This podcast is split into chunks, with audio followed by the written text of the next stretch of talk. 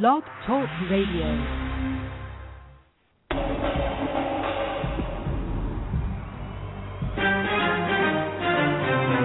This is our common ground, alternative activist empowerment talk radio, speaking truth to power and ourselves. Who are you? You don't know? Don't tell me Negro. That's nothing. What were you before the white man named you a Negro? And where were you? And what did you have? What was yours? What language did you speak then?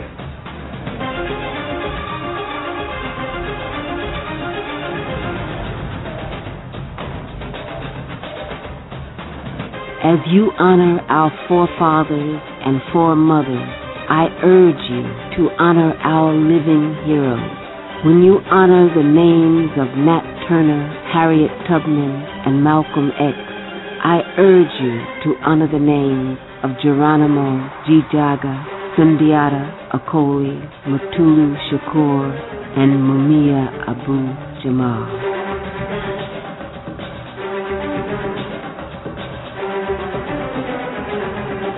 America's chickens are coming home Violence begets violence. Hatred begets hatred. And terrorism begets terrorism. Our common ground, speaking truth to power and ourselves. I'm Janice Graham, and I'll be listening for you. Thank you for being with us. Stay tuned.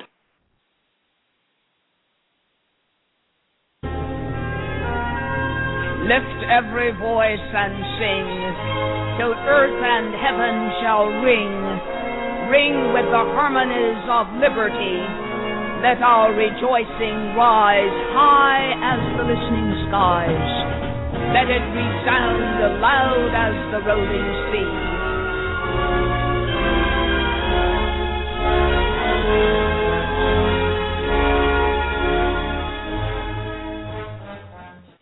They came for police officers, and I did not speak out because I was not a police officer. Then they came for firefighters, and I did not speak out because I was not a firefighter. Then they came for the state highway patrol, and I did not speak out because I was not a highway patrol officer. Then they came for teachers, and I did not speak out because I was not a teacher. And then they came for nurses, and I did not speak out because I was not a nurse. And then they came for our administrative assistants, our bus drivers, our child care workers, our computer operators, our correction officers, our custodial workers, our customer service assistants, our electricians, our equipment operators, our food service workers. How about our highway maintenance workers, our hospital aides, our industry safety inspectors, our insurance examiners, our investigators, our janitors, our laborers, our law clerks, our library associates, our liquor control chemists, our livestock inspectors, our locksmiths, our mail clerks, our maintenance inspectors, our maintenance repair workers, our meat inspectors, our mental health administrators, our mine safety inspectors, our minority business operators, our paramedics, our park rangers, our probation officers, our psychiatric attendants, our radio dispatchers, our recreation aides, our safety and health compliance inspectors, our sanitation workers, our secretaries, our security officers, our social service aides, our state accountants, our therapeutic program workers, our traffic analysis, our underground storage tank inspectors, our wildlife area coordinators. They came for them, but I was not any of those, and I did not speak, but when they came for me, there was no one left. We cannot go back, and we won't go back. Dr. King said that the arc of moral justice is long, but it bends towards justice. Senate Bill 5 is unjust. Senate, Bill 5 is un American. And Senate Bill 5 is plain out wrong. The arc of justice will bend towards what is right, what is good, and what is just. And I urge the defeat of this un American, unpatriotic, and unjust bill, Senate Bill 5. freedom is not always free. And even though I, I know that we never dreamed that we would live at a time when we would have to refight these battles, this is our moment to stand. Women are not children. We know what is in our own best interest, and we should have the right to make our own decisions. We don't need a permission slip from government to tell us what to do and how to do it. It is morally wrong talk about what cannot be done. We need to stand arm in arm with the people who have decided what can be done, what should be done. We do hold these truths to be self evident. Yeah. That all men and women are endowed by their Creator. That all women and men have a right to pursue life liberty, and happiness. And that doesn't stop because a few right wing men have decided not to honor the fundamental principles of liberty and justice for all. In these United States of America, we are not going back. I believe that the Creator has given us two hands, one to reach forward and one to reach back, one to reach forward and one to reach back, lifting as we climb. We are our brothers and sisters keepers, and what happens to one directly, Dr. King said, affects us all indirectly. We can't ask other folks to do more for us than we are willing to do for ourselves. Hard work and determination pays off, and we will keep the faith and we will keep the fight. And then, lastly, in the words of my grandmother, who, if she was here today, would be in the audience with you. Whenever I ask grandma, what does it take to be successful? What does it take to stand strong? My sister, three bones. She says, my dear granddaughter, all you need are the three bones. The wishbone, the jawbone, and the backbone. Wishbone will keep us hoping and praying because hope is the motivator, but the dream is the drive. The jawbone will give us what it takes to speak truth to power and not to sit idly by and let vicious, vile things happen in the United States of America. We are the United States of America. The most important bone of them all is the backbone because it will keep us standing through trials and tribulations and haters. And ladies, we must stand strong and answer the clarion call of our consciousness about what type of America we want to live in. Tonight, on Our Common Ground, we are honored to have with us Ohio State Senator, Minority Whip Nina Turner. As an elected official, she has not only been a fine legislator with outstanding initiatives, she has been an advocate for labor, for women, and for poor and working families throughout Ohio. Her model is a standard with distinction and exceptional hard work for the nation. She walks in the steps of those who came before her Barbara Jordan, Shirley Chisholm, Betty Shabazz, Fannie Lou Hamer, Assata Shakur, Angela Davis, Ida B. Wells, and so many others who served us well. I have come to call her the Three Bones Warrior. Thank you for being with us on our common ground, speaking truth to power and ourselves. With Ohio State Senator Nina Turner, I'm Janice Graham, and I'll be listening for you. Because if You're born in America with a black face, you are born in the mess.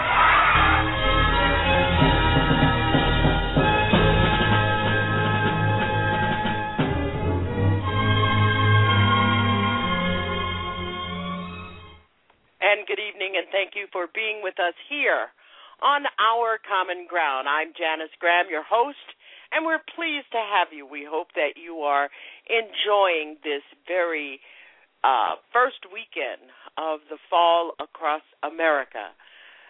Tonight, our guest is Ohio State Senator and Minority Whip, Sister Nina Turner, speaking truth to power all through Ohio and setting the standard for elected officials across the country. She represents Cleveland and the 25th Senate District. She joined the Ohio State Senate in September 2008 after serving on Cleveland's City Council. She's outspoken advocate of the disenfranchised and underrepresented, and we are so very honored to have you, dear sister, Senator Nina Turner. Thank you so much for being with us. Thank you, Sister Graham, so much. You are quite the the producer there. I, I love the Three Bones Warrior. I had to write that down. I'm so Three honored. Bones Warrior. So honored. we stand in salute every time we hear your voice uh, because your voice brings clarity to so many issues and and it brings the spirit of what we must have as resistors of injustice in this country. How are you? Amen. I am mighty fine. Uh, God is on the throne, and He is working through people like you and like me and other folks of good consciousness across this country. So I am wonderful, and to have your voice on radio is such a blessing. You are a powerful and gifted woman, Sister Graham. Thank you, and I am just so very, very uh, enamored um, to have your voice ring throughout America, and it really has, Nina. It mm. really has for for the. I mean, you have been pressing as as our good friend at Spirit House uh, Project in Atlanta, uh, ex uh, SNCC leader would say you've been pressing the metal to democracy. Amen. but you know, and and you've been and you've been victorious. Uh, and and that is something that I think that slips through so many elected officials. One of the things our audience is so uh, interested in and anticipate uh, for me to bring to them is getting a sense of where you found your charge mm. as wow. a public servant. Uh, in the in the people, you know, I was uh, raised in. Uh, I had very humble beginnings. I am part of that 47 percent that Governor Romney just uh, wrote off. But um, aren't we all? Yeah, uh, most of us are.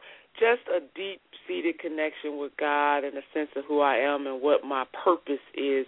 You know, being an elected office is a blessing, but it's the people's power. It's not my power, and I have it temporarily, and it's my moral obligation to wield it in such a way that people's lives are a lot better. So it's not enough just to have a fancy title. It's what you're going to do with it that matters the most. And so I am driven by that every single day. I make no uh, apology, Sister Graham, that I am rooted in spirituality, that I believe in a God. I believe that Jesus Christ is his son. And I thank God every single day that I am allowed to use my gifts to make the lives of the people that I serve better and to speak truth to power. That is my job. So I don't believe in comfort and convenience. I'm going to do what Malcolm X said, and that's that is I am for what is right, no matter who it is for or who it is against. And I try to live my life like that every day. And you know, uh, many of us, you began your political career as uh, as a chief of staff for Mayor uh, Michael White yes. in Cleveland. Who were some of your models? And I I can hear I can hear Mama speaking. you know. yeah, um, Mama is speaking, and uh, I'm sure you're up on on my bio. But just so your listeners know, you know, my mom died at the age of 42 years old. So when I say I'm part of the 47 percent, I really mean that. And you know, she she did not live to see her oldest daughter. Uh, graduate. I'm a first generation college graduate. She didn't see me earn an associate's, a ba- bachelor's or a master's. She didn't live to see her eldest daughter sworn in to the Cleveland City Council and then sworn in to be an Ohio senator. But because her blood flows through my veins and the blood of other women who have sacrificed, some women great and some not so great, I know every day that I get up that I look in the mirror and that it is my job to stand up and to speak out for those who may not have a voice. And that is the 47%. So my mother was a great um impact on my life and I know she's in heaven saying you go girl you've made me proud. But I do know that stress can take you out of here. I know what it's like to live in a single mama household. My parents got married as teenagers. It just did not work out. And there's seven of us. I know what it's like not to have food and, and not a roof over your head. And my grandmother was that solid rock born in 1913 and she is really the wind beneath my wings. She was a strong warrior woman and I tell her story every single place that I go, and it is because of women like her and the women that you named that I am just honored to even be mentioned in the same breath with a Barbara Jordan or Ida B. Wells. Um, it is those warrior women that I remember and that I draw upon every single day that I go into the battle to make this world a better place for all people.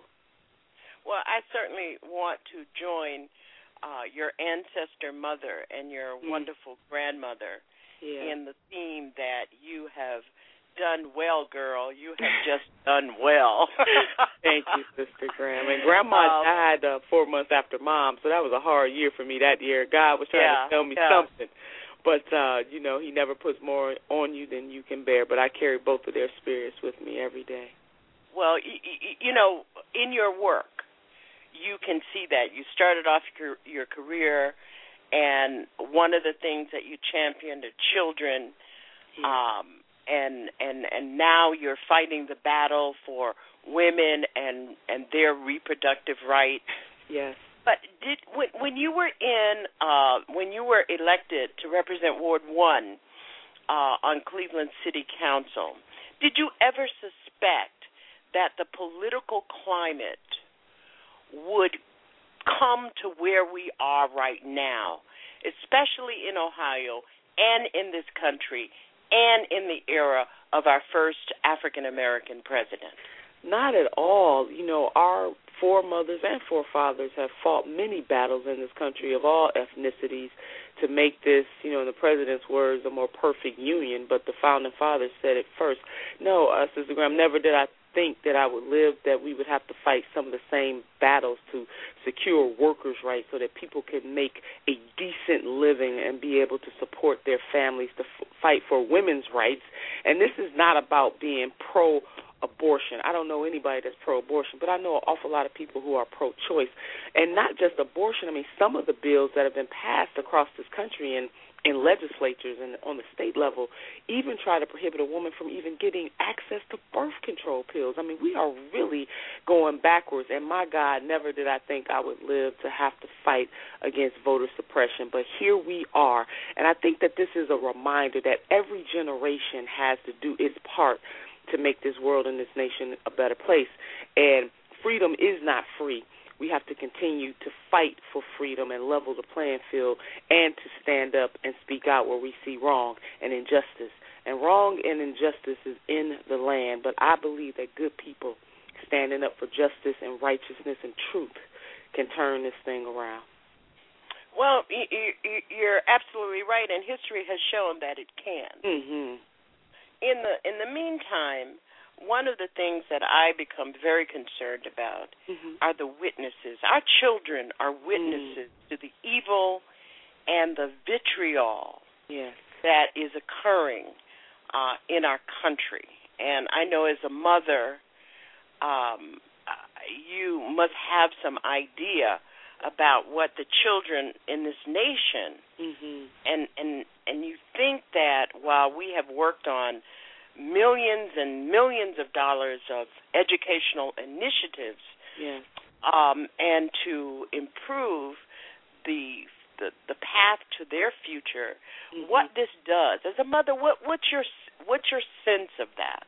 I mean, it's it's painful, and I work with young people all the time. I mean, not only am I a state senator, but I'm also a college professor as well at Cuyahoga Community College, and I see young people on a regular basis, and this has uh, been awfully hard for them, both uh, very young people and also uh, college age young people who are just trying to find their way, and how they are discouraged by folks who I call grown grown, who cannot even get along for enough time to do what is in the best interest of people. But I always have encouragement, even though I know that we're going through something in this country that we're going to turn it around. It is our obligation, like our foremothers and forefathers, is to blaze a path for them that was better than ours. And we need to get back to the business of securing the future. You know, a lot of young people are saddled by debt, Sister Graham. I mean, the latest report shows that those young people are going to college leave in collectively with a trillion dollars worth of debt. Here they are going to college, working on their measure of the American dream, doing what is right, and we don't have enough jobs out here for them. We need a Congress that understands that. And this current Congress, many of them, mainly the Republicans, not the Democrats, have been standing in the way of a lot of progress that the president is trying to put forward to to to change things to make it better. You know, when he was sworn into office, this economy was bleeding jobs by the hundreds of thousands, and the president had to come in and try to regulate, to try to hold us steady, and to have folks in Congress who didn't care, even if they sent us over the uh, over the fiscal cliff, they didn't care about future generations. They don't care about average everyday citizens in this country. So I think the president has done a wonderful job of setting us back on the path, but there is absolutely more work to do. And so when I look in the eyes of young people, I want to be able to speak into them hope, but I also want to use my position of authority to make sure that we pass policies in the state of Ohio and also in this country where they will have an opportunity to live their measure of the American dream. And so we got to make sure that we get them educated and we got to make sure we get them employed. Mhm. You fought such a valiant fight on SB5 in. Ohio. Yeah. And one of the things that we have been talking about at our common ground Mhm. is the notion of Ohio being an attack state by the Mhm. GOP and the Tea Party. Yes. And their first point of attack was labor. Mhm. Where is that now? Well, you know, overwhelmingly, Sister Graham, in the state of Ohio, Republican, Democrat, Independent. Uh, we have 88 counties, and most of those 88 counties, I think only six counties voted in favor of what became issue two on the ballot, but it was Senate Bill 5, and we were fighting it through the General Assembly. So the people spoke loudly. Uh, it was defeated by over 60%. And so the folks let it be known to the Republican leaders in the state that we believe that workers should have collective bargaining rights. So that is solid. But there is a movement afoot, and they didn't do it this year because of the fallout of Senate Bill 5, Issue 2. But I believe that they're going to rear their ugly heads next year and try to make Ohio a right to work state. So again, our our work is never done. We have got to continue to always be on watch. You know how some of the elders say watch as well as pray, and we got to watch as well as pray and put some sweat equity behind our efforts. So for now it is over, but uh, there is a group out there that is forming who has de- who have declared that they're going to stop at nothing to make Ohio a right to work state. But we'll be waiting right here for them and and, and uh, making sure that we continue to fight for workers' rights in the state of Ohio. Mm-hmm. And even even with uh, with that, and I suspect, and I absolutely agree with you. I I think the game is not up yet. Mm-hmm. Uh, and Ohio is so pivotal Yeah. in this whole the landscape of uh, the changes that have taken place and and and I predict will take place in Mhm. terms of the American culture of union and labor and government. Yes. Um, so one of the things that I wanted to ask you was whether or not uh, there has been any coalitions uh, developed, and is there a model going on so that Ohio can offer uh, to the nation about how you organize Mhm. to combat Mhm. this attack on on on labor and working people? I think Ohio has. I mean, we, you know, a group formed called We Are Ohio, and that group is still in formation and and ready and watching uh, to make sure that they stand in the ready position. You know, there's an African proverb that says that one should not build their shield on the battlefield. Well, it is shield building time for those who believe that everyday Americans who work hard should have some right. And you know, uh, not only just live a decent life, folks should be able to live a good life. They should be able to take a vacation. They should be able to buy a new car. They should be able to send their their children to college. They should be able to go on a vacation. But we have some folks in power who don't want everyday average Americans to be able to do that. So we are Ohio is in place, and we have some other progressive uh, liberal groups that stand in the ready position to unite and fight. So I don't know if we have a model necessarily as much as we have people who are ready, willing, and able because of what we went through to fight back against Senate Bill 5 issue two. And Ohio, I, I agree with you, Sister Brown. We will continue. We are a strong swing state on many issues. Um, unlike Wisconsin, we have the power of referendum so that people can go in and collect the requisite signatures and, and, and voice their opinion at the ballot box about what elected officials do. And so for that, it makes us a stronger state and that people can fight against that. In Wisconsin, they did not have power of referenda, and that's why Governor Scott Walker was able to do what he did. But Ohio is, is standing strong. Well, I think that if there is any model that's going to come about, it's going to be in mm-hmm. Ohio, and we're all going to be watching yes, what you do in Ohio uh, as a template mm-hmm. uh, for what has to happen. But one of the things that is increasingly a concern of mine as I get older is is this whole notion of we don't pay attention until a crisis erupts. Yes.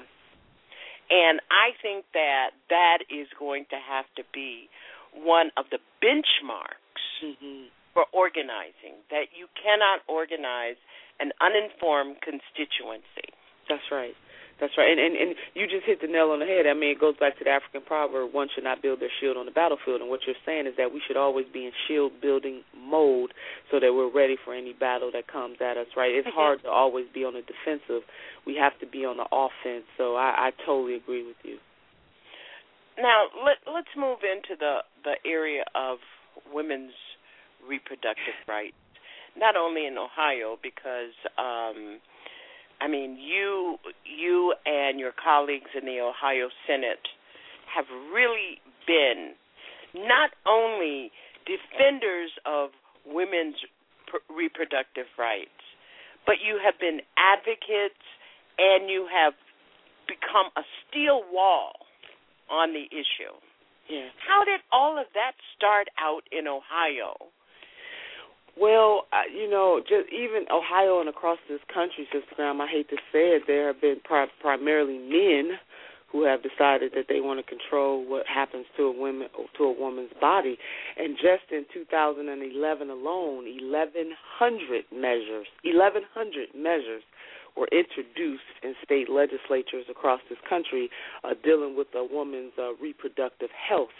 And so here in Ohio, and, and particularly my bill, Senate Bill 307, you know, I decided that we were sick and tired, as as um, as Fannie Lou Hamer said, uh, uh, sick and tired of being sick and tired. And I decided that I was going to fight back. That if men, uh, being the greater sex, uh, had decided that it is more important to focus in on a woman's reproductive health and or her right to abortion or not to have an abortion, I decided we need to show men a little love as well. And so what my bill does is deal with erectile dysfunction, uh, mandating that a man uh, undergo a psychological analysis to make sure that his concern is is is mental and and not physical. Uh, he would have to have an affidavit signed by his partner affirming the fact that he has erectile dysfunction. Would Wait a minute. Have, I just have to stop you when when when that hit. when when that hit, I fell out dying laughing. Yes, ma'am. That's the way to go. You yeah. I mean, you had a you go sister for me. I mean, I thought that was not hilarious. Yeah. yeah. But it was the most effective defense mm-hmm. against this move. Mhm. I mean because you know the men who introduce these types of bills have uh, really painted women as weak and fragile, as if we can't make a decision about our body without uh, government. And, you know, and it's this very same party that talks about personal liberty but that liberty stops when it comes to a woman's right to choose and or her right to have access to contraception. So again, I wanted to show men a little love as well and let them know that there are some female elected officials who are going to watch out for a man's reproductive health uh, just the same. And and another portion of this bill, you know, for them to take a cardiac stress test every uh, 90 days as long as they are taking the medication because there are some side effects to this medicine. I want to make sure that they understand what they're doing and and and for them to have to ask permission from government to do what they think is in their best interest. But the most important part is that their medical doctor would have to counsel them about other remedies that are available, including uh, natural remedies and celibacy. That will clear up erectile dysfunction just fine. Just don't do it. Don't do it. and I gotta say, Sister Graham, a lot of men, you know, from all over the country have uh, written me or, or phone call, emails just to say, Thank you so much for standing up for the women in our lives and they get it. They get the one sided nature of this. And there were women all across the country. I mean, there was State Representative Stacey Newman from Missouri who decided uh, she introduced a measure that a vasectomy would only be performed to avert the death of a man uh, to to you know or serious risk of physical impairment. Otherwise, he could not get one. Uh, we have Sister Senator Constance Johnson in Oklahoma who uh, introduced a bill that that said that a man could not uh, ejaculate any other way, any other place except for a woman's uh, vagina and we have uh, State Representative Yasmin Neal of Georgia, who said that thousands of children are being deprived of birth in this state every year because of the lack of state regulation over vasectomies. So we have some sister legislators all across the country who got it and who stood strong in very creative ways to say to to the men who dare to introduce bills like this. Mm-hmm. Enough is enough. And how do you like women trying to regulate your reproductive health? You know, Sister Graham, we should have been spending that energy working on issues that lift people, but instead we have to fight for a woman's right to control her own body. And not only did men reach out to me, but I had so many women, especially our older sisters, who went through the battle to fight for women to have access. Uh, one woman shared with me that she had to to get her tubes tied. She had to get permission from her husband. He had to sign a permission slip. Mm-hmm. She, he had to sign a form for her to get her tubes tied. I had another woman share a story about how she did indeed get one of those back alley abortions because she felt it was in her best interest and she was physically scarred. And even though she's physically scarred she said if she had it to do all over again she would do it. But she doesn't want today's young women to have to go through that. And see these republicans they think they're slick. What they're doing is that they can't overturn roe v. Wade directly they're doing it indirectly through state legislatures all across this country. And that's why I want the citizens to, to wake up and to come alive because people can only do to us what we allow them to do. And this is about liberty.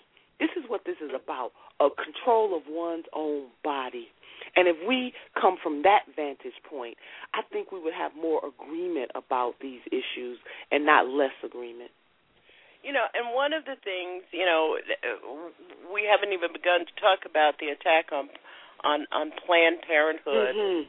and the yes. the kinds of services that Planned Parenthood provides. You know, at my at my age mm-hmm. and when I was a young woman, mm-hmm. uh, abortion was illegal. Yes.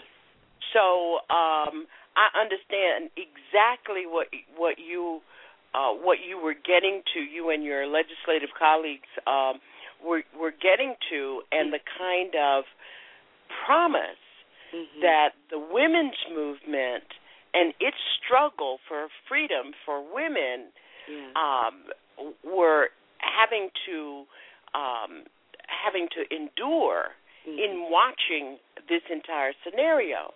But on a more more detailed area, is I I believe that we have to also take this fight to the insurance industry. Mhm.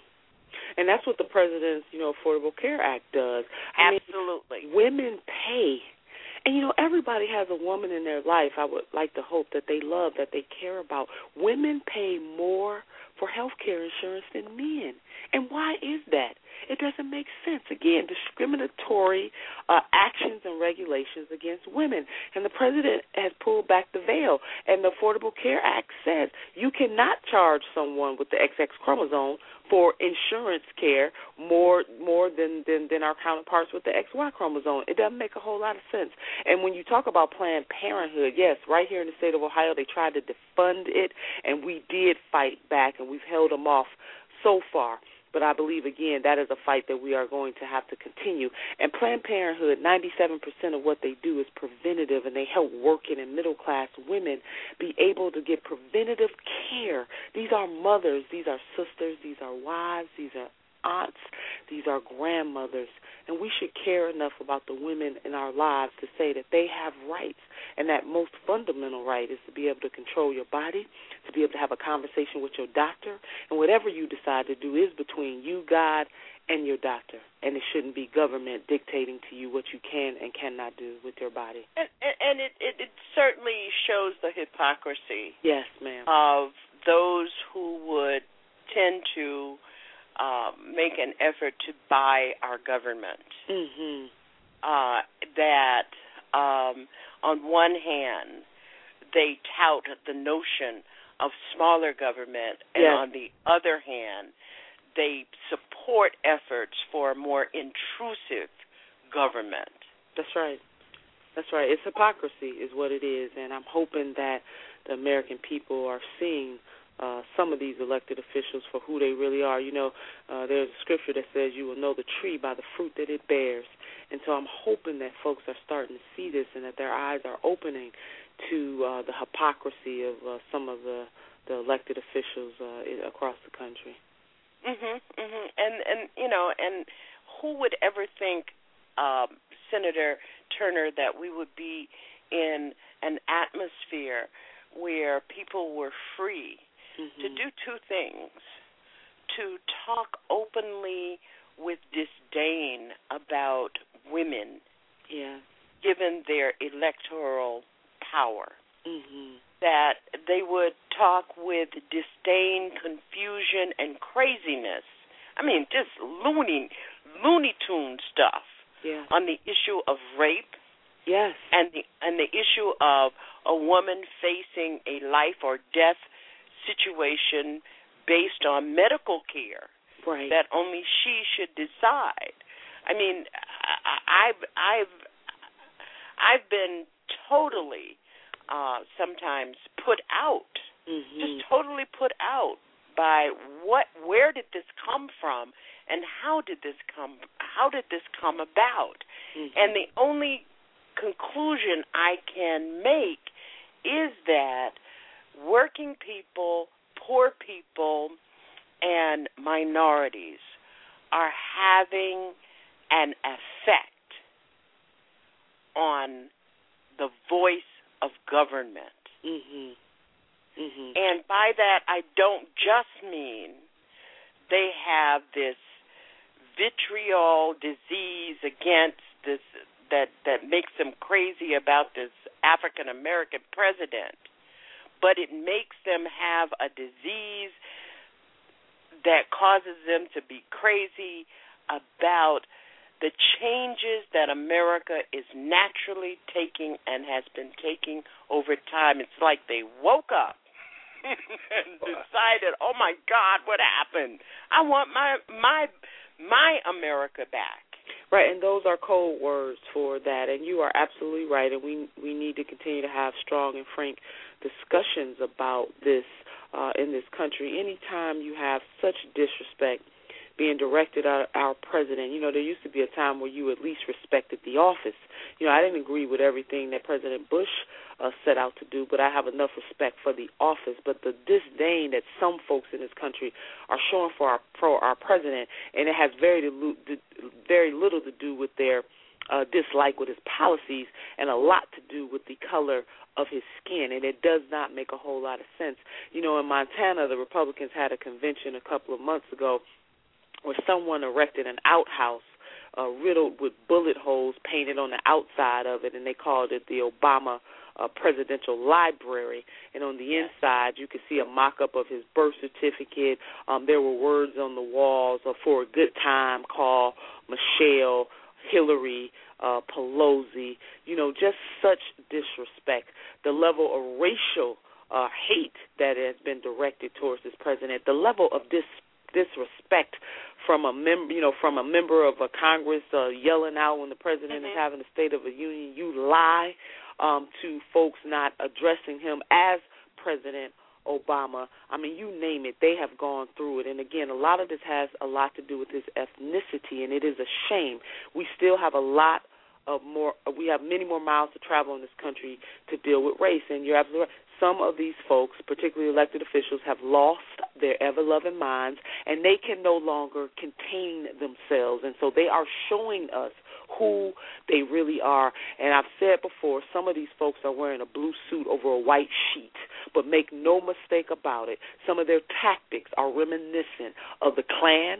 Some of their tactics of intimidation, especially when it comes to voter suppression in the 21st century, are the same tactics that were used against our foremothers and our forefathers in, in terms of trying to stop them from voting. And we have to take this stuff seriously. Now, in no way am I saying that everybody who disagrees with the president is a racist. I am not saying that. But what I am saying is that when we examine some of the evidence and some of the ways that people act and respond to him and some of the racist comments and remarks that have been directed towards him and, and the first lady, we have got to come to a conclusion here that some of this some of this has to do with race, and it doesn't make a whole lot of sense. He deserves respect because he is the President of the United States, and we should respect the office whether we agree with him or not. And I would say that about any president that is in office. Mhm, mhm. And the, the there's another uh character about that kind of discourse and mm-hmm. that kind of disrespect uh and it it it it and that is, in my mind, that when they speak of the President of the United States, they are also speaking to us. Mm-hmm. And in many ways, uh, I charge and challenge our own communities. I charge and challenge the women who would dare to support a Mitt Romney ticket. I dare those uh, African Americans, Latinos, uh, Native Americans who support the GOP. I dare and challenge people who sit at home and listen to talk radio and talk back at the radio and do nothing mm-hmm. because it will not change it will not change unless we make it change. And you know, the other thing, Senator Turner, is that this president made it very clear when he was campaigning for uh, the office and as he came into office that nothing will happen without the protests outside of the White House, mm-hmm. outside of the of the Congress. That we, the people, have to embrace our responsibilities as we the people. And and the president has made it clear, and and you can look at some of the things that he has accomplished and that he is continuing to try to accomplish. That he does believe in his country. He believes in the power of the people. He is ask, asking for shared sacrifice. He believes in building from the middle out and not the top down. And you know, for some, and and and and let me be clear here: everybody who is wealthy is certainly not uh, evil. But there is a contingent of folks who have forgotten how they got over, and and that government has a role to play, and that role is a good role to play. Government is about service to people.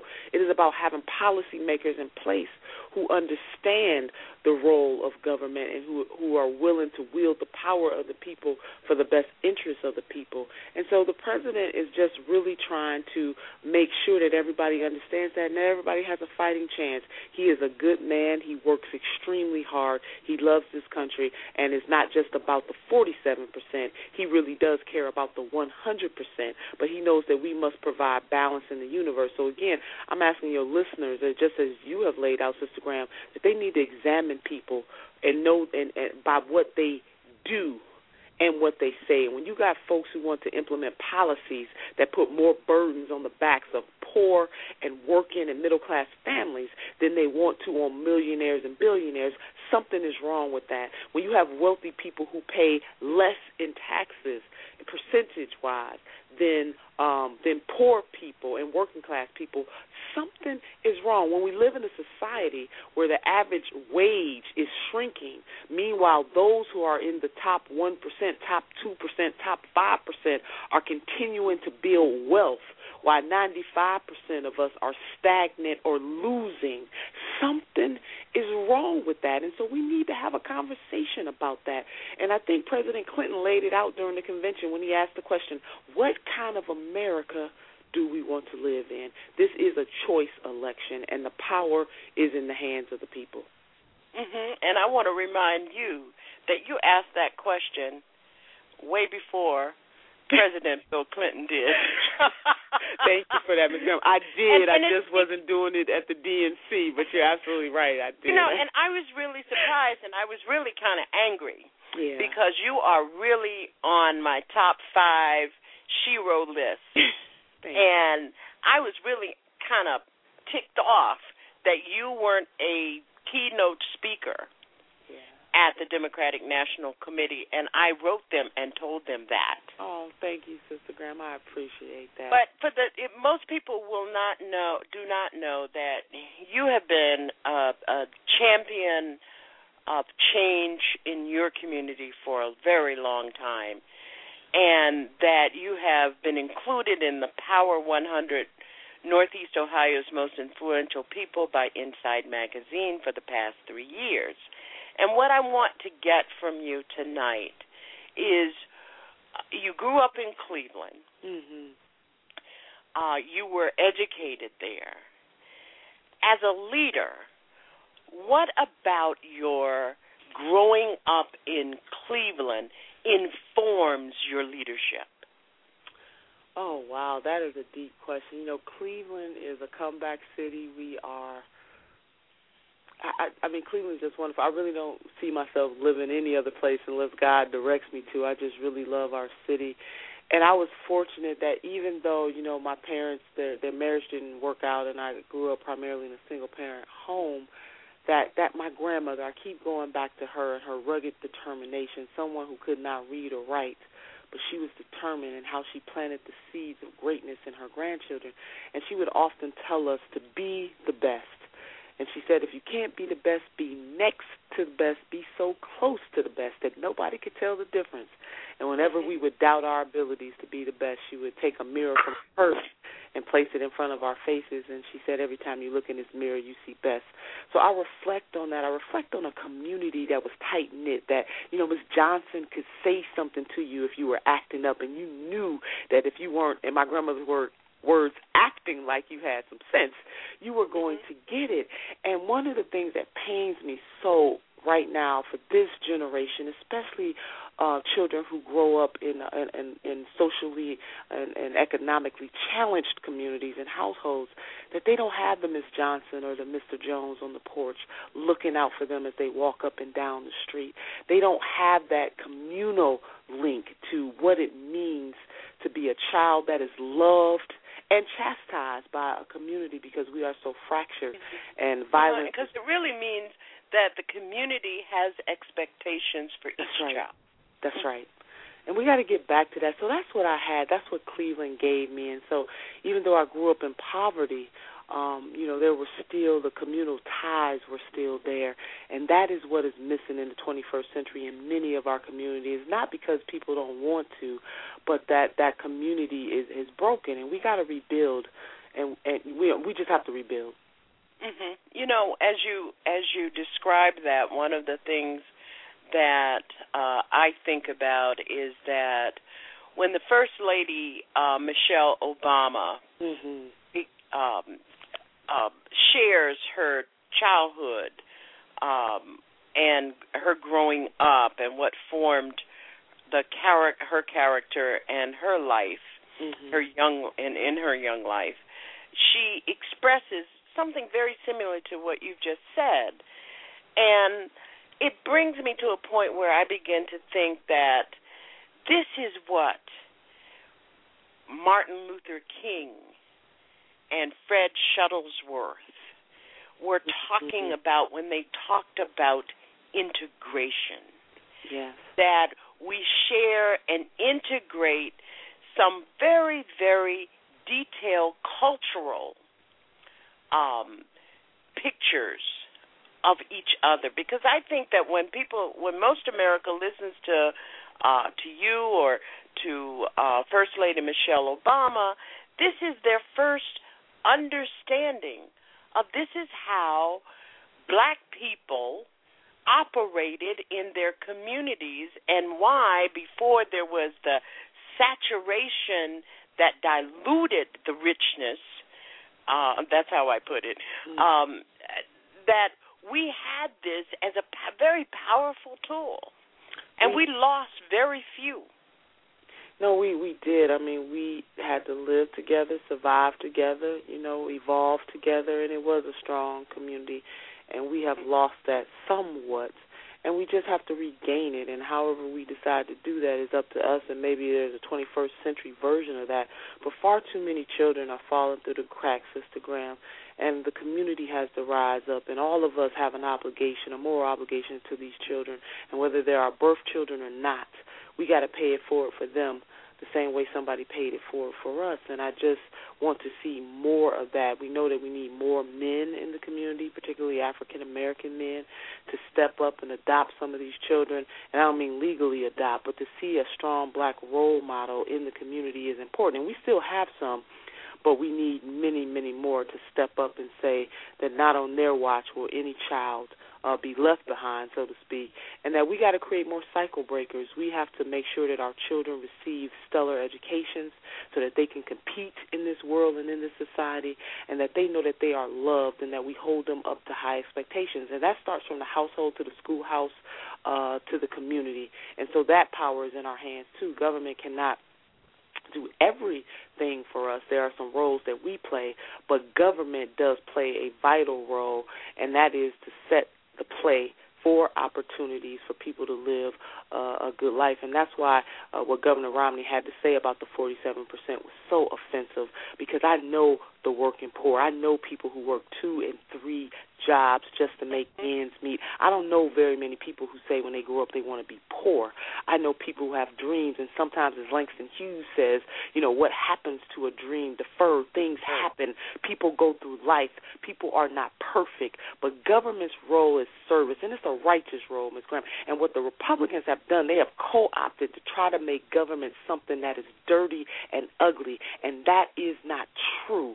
It is good. Government is good. And as long as you have people who understand how to utilize government in a way that gives people opportunity, you know, people like Pre- President uh, FDR, you know, he understood what was needed in the times of the Great Depression, that government had to step in to stop the further decay of what was going on, and that as president, he had to inject hope, and that's what he did during those fireside chats. He reaffirmed for Americans that day that we are American and despite what we've gone through economically, we will rebound. This is exactly what our president is trying to do. You know, that Great Recession of 2008 was a was a was a was a, was a beast, and we are still recovering from that. But when you got folks in elected office, they throw up roadblocks from his jobs bill to things he's trying to do for veterans and things he's trying to do to our young people. That is not the kind of country that we want to live in. We want to live in one where people do have an opportunity to live their measure of the American dream, and that starts with our elected leaders. And so, to that extent, the power is in the hands of the people. And I just wish that, you know, although I am a Democrat and I come from a mixed family because my brother is a Republican who loves his Democrat sister, and I tell that everywhere I go, it is more important to me to be of the party of the RT, and that's the party of the right thing. Mhm. The party of the RT. I thank you for sharing that because I think people need to hear that more. It needs to, you know, one of the things that you do, and I want you to to know this, and I've been doing this broadcasting thing for over 25 years now. Oh, wow. And one of the things that you do is you give words to people. Mm-hmm. You give concepts, thoughts, and words. Sometimes people um, who are not quite sure what the response ought to be mm-hmm. and can't conjure their own responses. And your voice is so very important. Now, let me ask you about voter rights mm. and voter suppression in Ohio. One of the things that I'm scared of, and you can pass it on to your governor, is uh, who's going to be controlling the machines and what's going to happen after they can't suppress the vote. Then what's the, what's the next strategy? Because you know that they they're always at it. Yeah. And I try to tell my Democratic leadership friends. I was at a a rally yesterday with Elizabeth Warren and the mayor of Boston and and the governor and and and I was talking about this thing about we've always got to be vigilant and understand what their next thing is and if if if we don't know what their next thing is at least we ought to know what our next thing is. Mm-hmm. so what what's your thoughts about uh how the how the voter suppression efforts are going to play out in Ohio and in the country? And what's your projection about what's going to happen between now and November 6th well, the voter suppression efforts that are happening in the state of Ohio and across this country can be devastating. You know, every single vote counts. Uh, the president is up in the polls in Ohio and some of the other swing states, and he's especially up among women who uh, understand that, uh, uh, uh, you know, it, it, it might not. Uh, they they certainly understand uh, who's on their side in this country as well as others. But yeah, I think the vote is vulnerable. As you know, we're fighting an epic battle in the state of Ohio. We have a Secretary of State who has resorted to voter suppression in 2012. Who I think is guilty of treason, by the way. Pass, you can pass that on back. I, I'm not going to go that far, but I understand uh, how you feel because the vote, to me, the vote is the last great equalizer that we have in this country, especially in light of uh, Citizens United, where corporations are now people and where you have uh, a few very, very, very wealthy people who could just flat out buy elections, and so it makes it even that much more important that we vote. So in Ohio, uh, you may recall we had an absolute mess in 2004. It was a debacle. You know, had stories of people standing in long lines for hours. Uh, uh, thousands of people left. They didn't even vote in 2004. And Ohio fixed that. They fixed it, and I got to give it to them. I mean, I wasn't in General Assembly at the time, but the state did institute a number of measures to make it easier for folks to vote in Ohio, and that includes uh, uh, including the three days of early voting uh, before uh, Election Day and no fault absentee voting, 35 days of it. So in 2008, almost 100,000 Ohioans took advantage of the last three days of early voting, and Ohio went from being one of the worst examples to one of the best. And so here we are, we find ourselves in 2012 with Republicans through the legislature and now through the Secretary of State trying to turn back the hands of, of time when it comes to access to the vote. And we numerically, empirically can prove that African Americans overwhelmingly utilize early in person voting. In my county, which is Cuyahoga, in 2008, 56% of African Americans voted early in person, although we only make up 26% of the voters in the state of Cuyahoga, in the in the county of Cuyahoga, and you can multiply that uh, through the other large urban counties and see that that is true. So I can't understand for the life of me, Sister Graham, why somebody, especially the chief elections officer, would want to make it harder for people to vote in 2012 and not easier. So if it's not broke, don't fix it. There was nothing wrong with the way we vote in Ohio. It worked in 2008. It worked in 2010. It has worked ever since 2004. And why we want to go backwards, it doesn't make a whole lot of sense. There's a lot of voter confusion, as I'm sure that you can understand, because voters don't know what's going on. That is going to have an impact as well. And that's intentional. Oh yeah, that's most, very most intentional. It is intentional. I don't. I don't think for a minute that they thought that they were going to be successful through the courts yes. on these legislative initiatives, but they knew that they would create the kind of uh, chaos. That's it that we That's have it. going on. Yes, ma'am. It is chaos, and you know, in Ohio and four other states, uh, Florida, Georgia, Tennessee, West Virginia, the GOP-controlled legislatures have dramatically reduced early voting, and both Ohio and Florida, in particular, have specifically tried to ban sun the Sunday before election day, and we know what that is code for because a lot of black churches in particular would take their parishioners to the polling place because voting is so communal, you know, on many levels for I'm sure uh, many ethnicities, but especially African Americans, and to specifically put a ban on on the Sunday before election day, they knew exactly what they were doing, and this is not happening by accident because I'm sure some of your listeners will probably say, "Well, Sister Graham, Senator Turner, you guys, you know, this this, this is not deliberate." Oh no, it is deliberate. At least 180 bills have been introduced in 41 states, Sister Graham, since 2011, and people can judge that however they want. Mm-hmm. Since 2011, 180. You're absolutely, you're absolutely right. I lost my 85 year old mother in February, oh. and one of the things last year this time she was worried about was the governor of Florida. Mm-hmm. And she said, "You watch, this governor of Florida going to stop black people from voting." Mm. Well, and she was absolutely on point. Yes, she It was. is intentional. It is. And the thing is, it's not over. no, it's not. They stole the they, they stole the election for for George Bush, and they certainly will steal the election for this one. Well, in Ohio, we had our Secretary of State. He was on tape uh, recently saying that the General Assembly, after this election, will probably go to more regressive form of voter ID in the state of Ohio. And just to even hear him speak those words. So you're right. Just the same way we got to stand up for workers' rights, we got to stand up for women's rights and other rights. We definitely have to continue to be vigilant about this voter suppression. It is un-American what folks are doing. Some leaders are doing across this country to try to strip away the vote. And again, for those of us who believe in liberty and justice and a vote for all, we should stand up and speak out against this. You know, Dr. King said it so clearly. He said, "What affects one directly." Affects us all indirectly.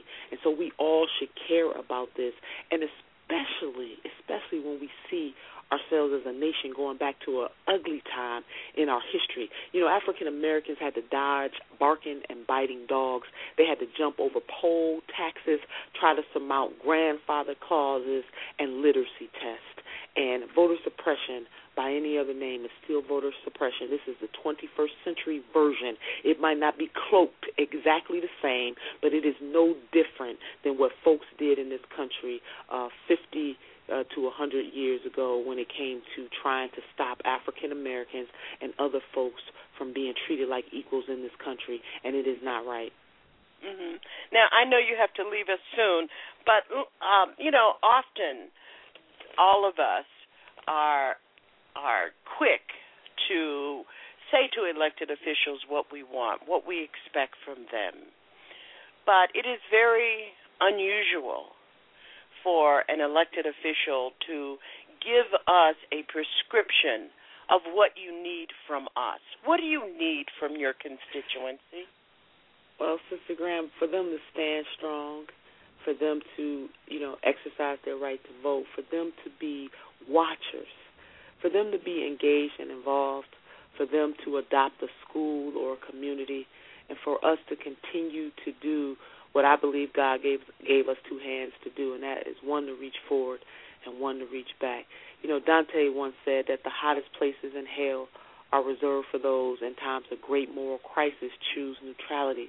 This is no time for any of us to be neutral, and we are all in this together. It doesn't matter our ethnicity, our gender, our racial affiliation. We are all Americans, and when we see injustice, we have an obligation to speak up and to speak out. So, if anything, I want my um, my constituents to be vigilant, to be alert, to speak truth to power, and to serve and to know, as I know and believe, that our best days are ahead of us, and that if we want to live in an America that helps to provide opportunity for all, then President Obama is the man that we should vote for and help him to make history again.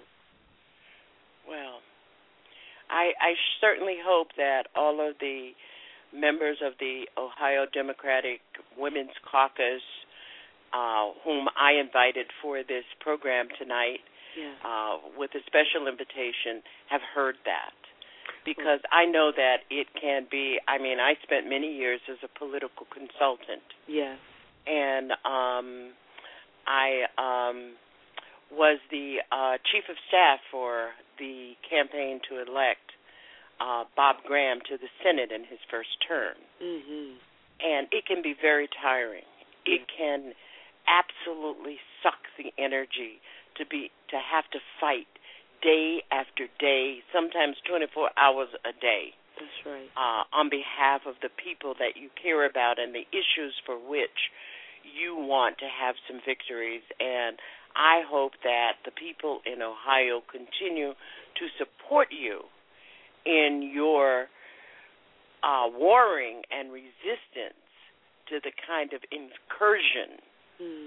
uh, that has uh, Im- that has simply invaded this country. So my next question is, can I sign on for Nina Turner for senator? Oh, Sister Graham, I would love to have you, and I want to thank you for all that you do and for being a voice that uh, speaks up and speaks out, and and you bring such great programming to your listeners. They are so blessed to have you in Boston, and I am honored to to be on your show. But I would love to have you on my team, and that works both ways. If I can ever be of service to you in Boston, please do not hesitate to give me a call. Again, this power belongs to the people, and uh, I am a humble public servant. Well, thank you so very much. But I would, I, I, we need you and your voice both in Ohio and in Washington.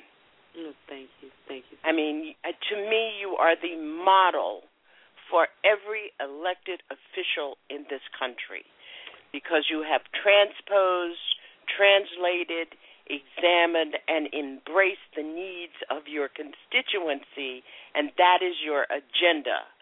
I mean, that is so clearly your agenda. And I want to tell you that when you speak, I listen.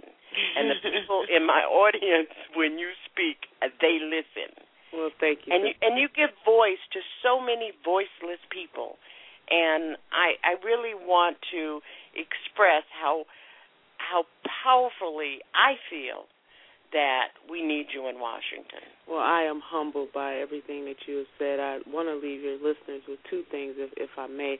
Um, my website is uh, ninaturner.org for anyone who wants to reach out to me. Again, that's N I N A T U R N E R dot O R G, ninaturner dot org.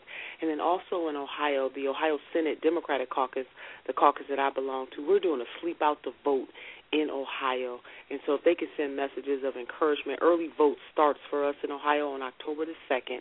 So on October the 1st, state senators all across the state. It me uh, for me it'll be the city of Cleveland and Cuyahoga County. I will be spending the night at the Board of Elections on October the first from seven o'clock p.m. and I will be there until October the second when early vote begins in the state of Ohio, and I will cast my vote on October the 2nd at 8 o'clock in the morning, God's willing, for our president and all the way up and down the ticket of those elected officials who believe in the people, who still believe in America, of the people, for the people, and by the people.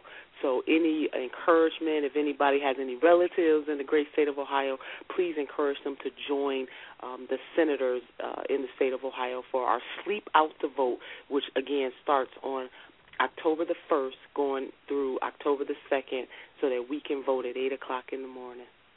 Well, we certainly will continue to watch what you do and support all of your efforts in Ohio. This is uh, with, without your your physical presence. We certainly at this network have been uh, raising your voice for for many many for for more than a year now uh, about what you are doing, and we thank you so very much for okay. joining us tonight. And we hope that you'll come back, won't you?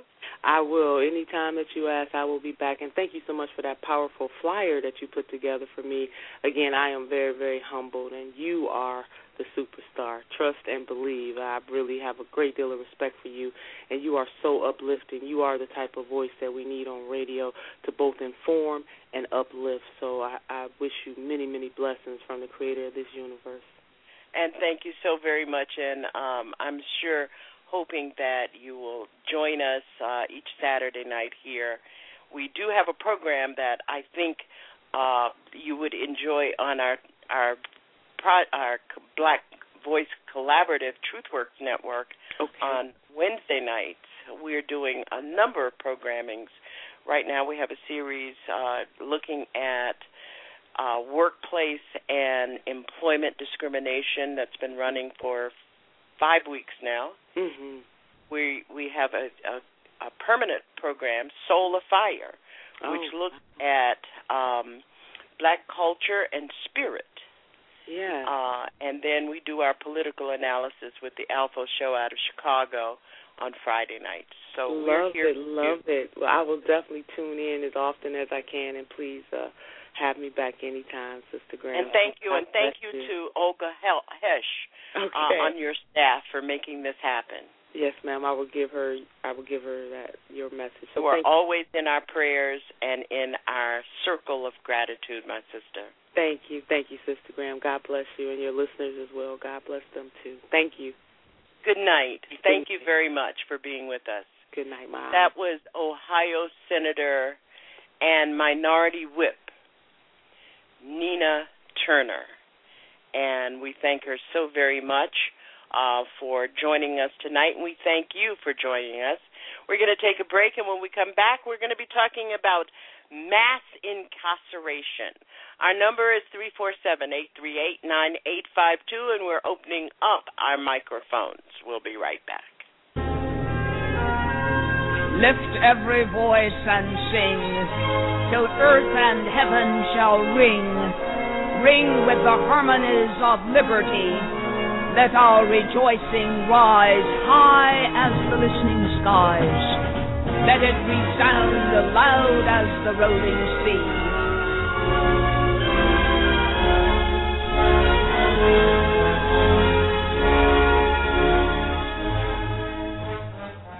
First, they came for police officers, and I did not speak out because I was not a police officer. Then they came for firefighters, and I did not speak out because I was not a firefighter. Then they came for the State Highway Patrol, and I did not speak out because I was not a highway patrol officer. Then they came for teachers, and I did not speak out because I was not a teacher. And then they came for nurses, and I did not speak out because I was not a nurse.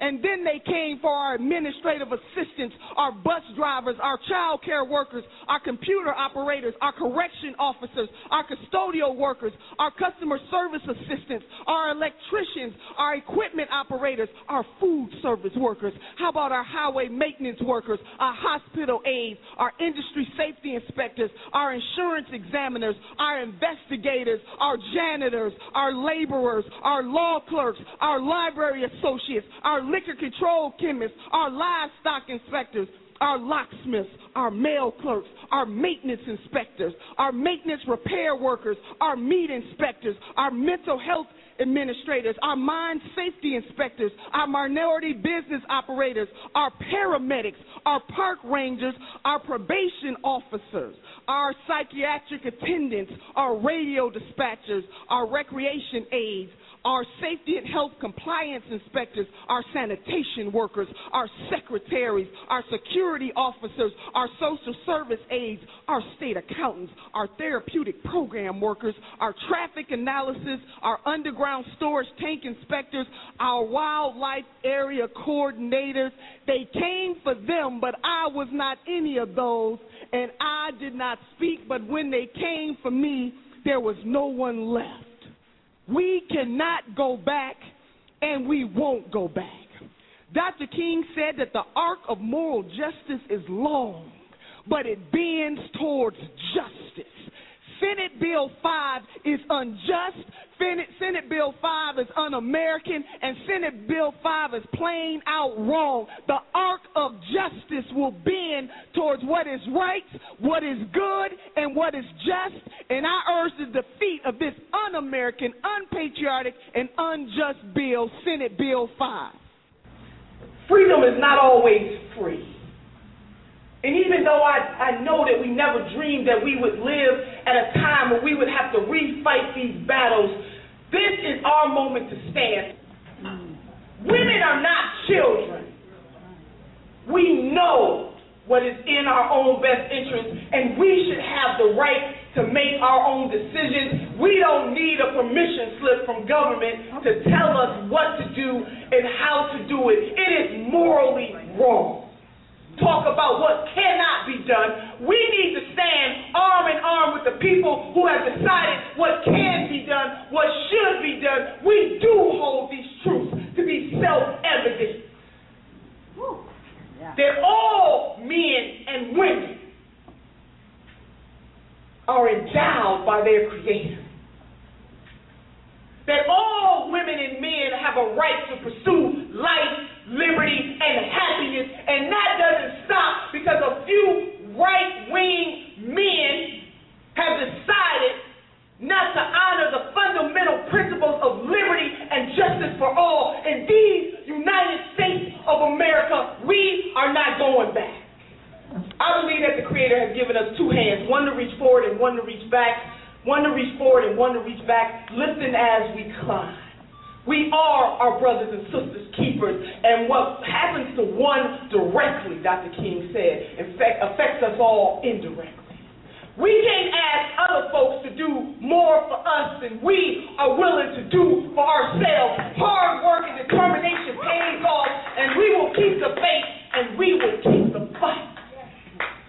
And then lastly, in the word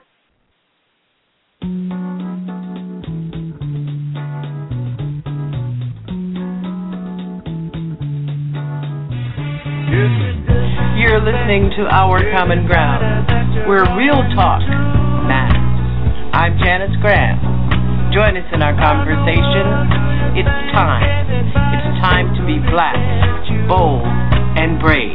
Transforming truth to power, one broadcast at a time. Our Common Ground.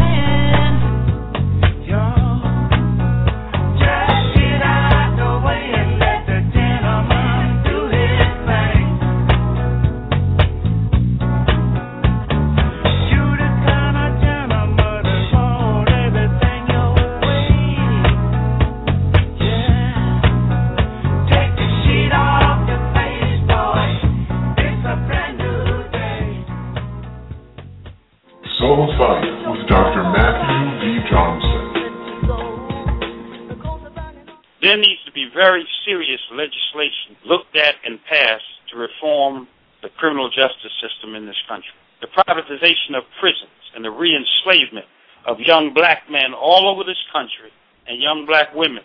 We need to look at the constitutionality of a government, of the state, contracting punishment out. Where is the accountability in that? Is a very serious act and to contract that out, the state relinquishes its responsibility. I think it's very dangerous, particularly when you're in a country that is, is has as pervasive a problem of race as it does, and the maltreatment as it does, and and the maltreatment of people who are easily stigmatized as it does. Fannie Lou Hamer was talking about what she went through for the right to vote. We sat by relatively comfortably. No resistance, no real protest as 34 states considered legislation. Solar Fire at TruthWorks Network, Wednesdays, 10 p.m., with Dr. Matthew V. Johnson. Spirit Talk Radio.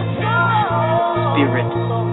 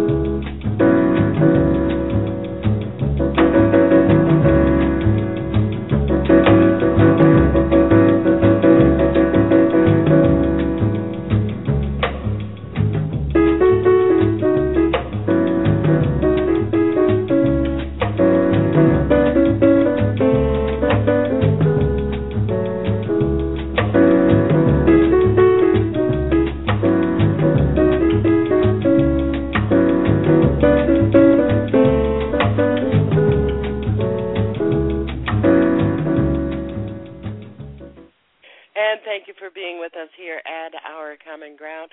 What a powerful sister this woman is. I I I just had to pay K Pasa to bring myself down. Thank you for being with us, and for those of you who are just joining us, you're listening to Our Common Ground, where we're transforming truth to power, one broadcast at a time. Uh, in this second hour, we're going to be talking about mass incarceration.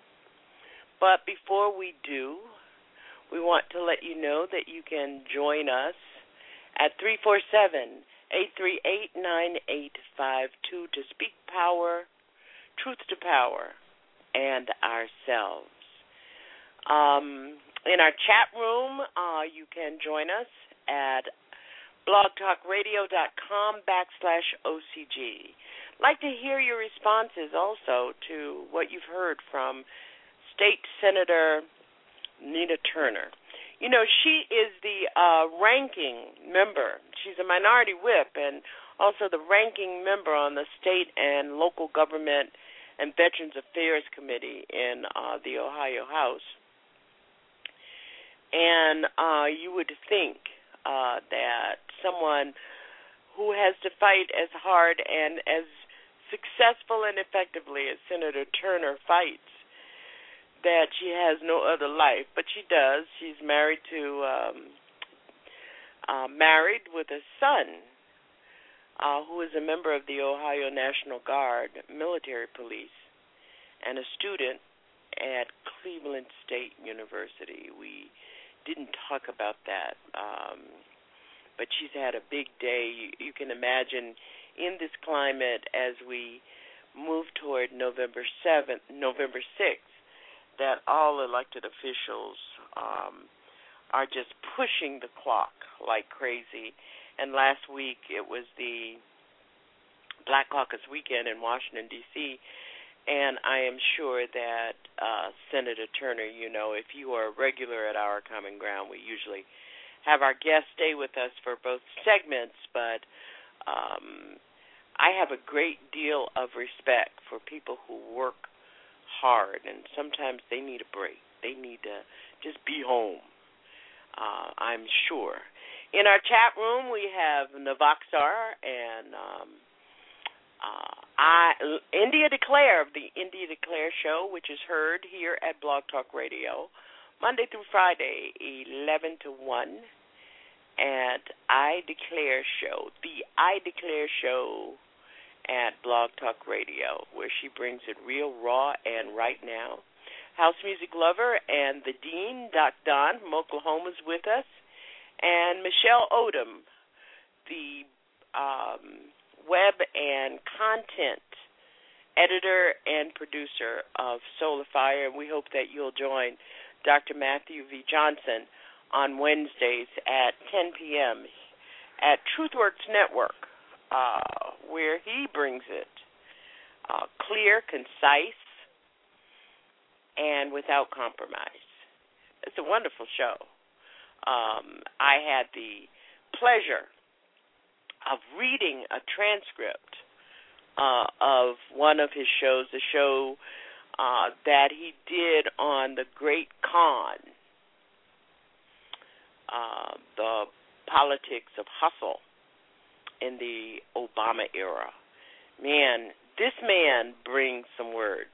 Also, we're uh, wrapping up our Tuesday night series on Working While Black at TruthWorks Network on Tuesday night with Ricardo Jones, uh, looking at examining the many, many facets of discrimination against black people, specifically in the workplace and in employment with the lack of uh, enforcement of laws which are designed to protect us.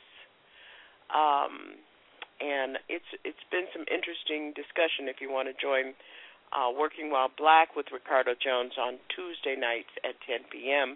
and coming to TruthWorks Network on October 4th. Uh, women of Color Invisible Women in the Mirror of America with Suzanne Brooks. It starts at 10 p.m. on Thursday nights.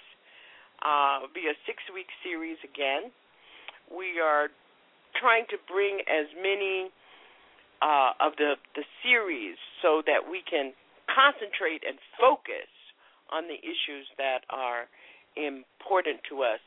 We've got house music lover in the house, and and to our many guests, a very special greeting and and welcome.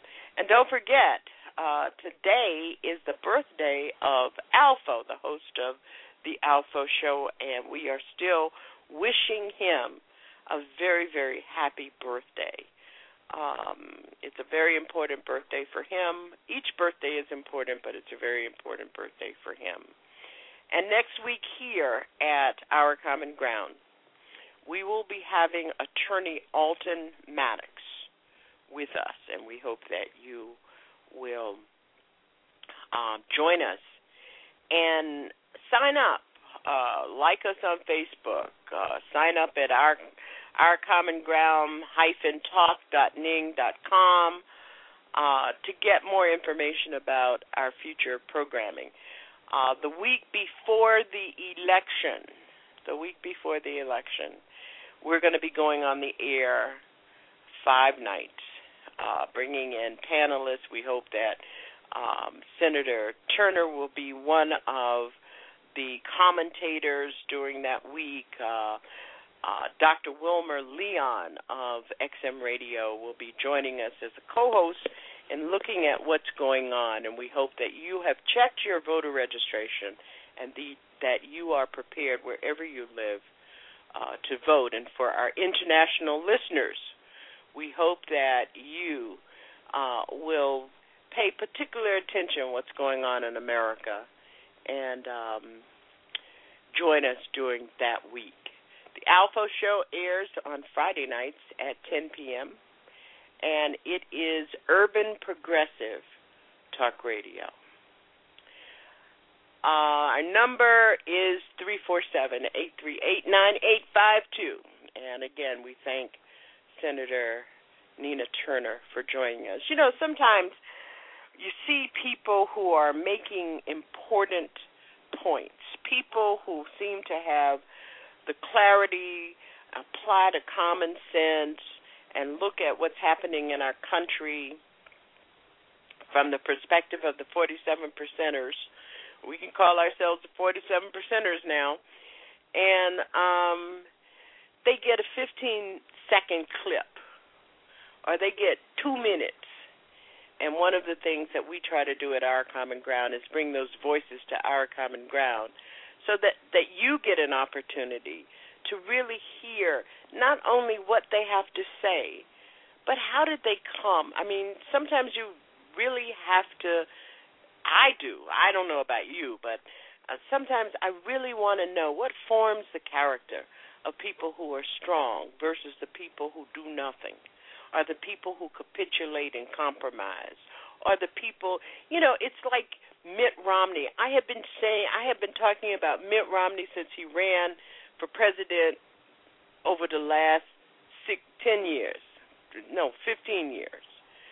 Um, Mitt Romney was the governor of um, of Massachusetts, where I am a resident, and he was a do nothing president because it was a stepping stone. He simply ran for governor because there was a very weak Democratic uh, uh, uh, candidate, and he thought he could win, and he thought it would be a stepping stone to running to getting visibility in the state. You see, he didn't even live here.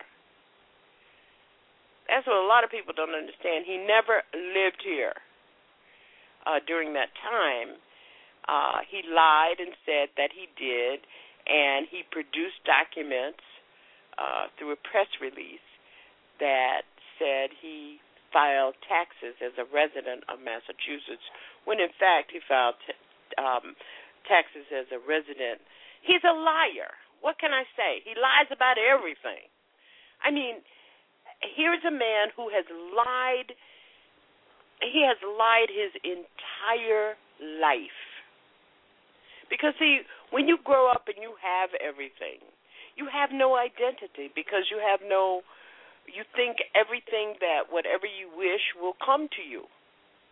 And that is what has happened um, with with with with why this man believes that he can lie to the entire nation and world and get away with the lie. It's incredible. Absolutely incredible. Our number is three four seven eight three eight nine eight five two, and I'll take your calls if you have a mind to to uh, talk about it. But something very important happened in New York City on last Friday night. There was a gathering at Riverside Church to talk about um, the mass incarceration and the challenge that it brings to us as citizens, and to support Mumia Abu Jamal. The United States penal population has grown every year for the past 36 years. And according to most reports, the rate of imprisonment is now four times um, its historic average and seven times higher than in Western Europe. But even more important and striking than the overall level of incarceration is the concentrated force of the penal system of the most disadvantaged segments of our population. One third of African American male high school dropouts under the age of 40 are currently behind bars among all African men born since the mid 1960s, more than 20% will go to prison, nearly twice the number of those that will graduate from college. This is an extraordinary pattern of penal confinement and we have come to start calling it mass incarceration, a rate of incarceration so high that it affects not only the individual offender, but also whole social groups. Now, many of you have come to understand this issue by way of the concept of the new Jim Crow. And you heard Senator Turner talking about it last Wednesday on his show. Dr. Matthew Johnson talked about it. It's just been talked about and talked about. But it is an invisible discussion in public conversations about social inequality in America, in, in, in this country. Mass incarceration is a growing issue at the federal, state, and local levels. And if you get to the bottom line, it really is threatening to undermine the most basic goal of the civil rights movement. And that's where Dr. Michelle Alexander, Dr. Angela Davis, Dr. Marc Lamont Hill, Dr. Cornel West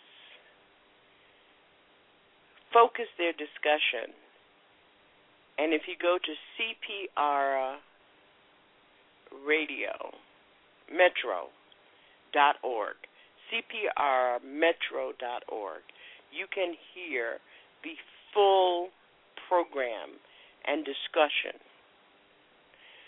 Um, we need to examine the scope of mass incarceration, its political and economic significance, and its social impact, and the weighing concerns about crime control, rehabilitation, and more fundamentally, this issue of social justice.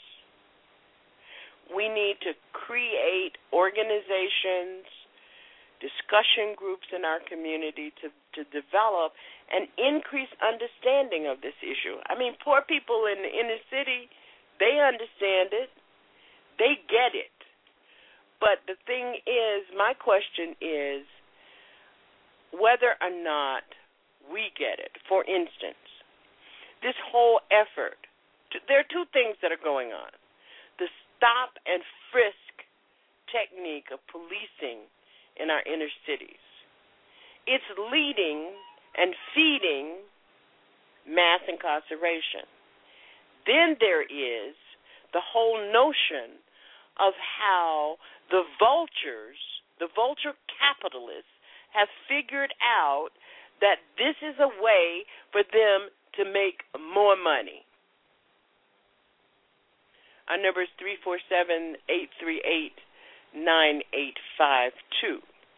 And if you I mean if you don't if you if you don't believe that um that the drug war and we've got to get our friend uh, Neill Franklin back. We we haven't seen him for for a while and we've got to get him back to to get an update about uh the drug war you know. Um, and, and and I know that some of you are are listening to me and saying, well, you know, Janice Graham is a liberal ideologue with impeccable leftist credentials. You're absolutely right, and I'm proud of it.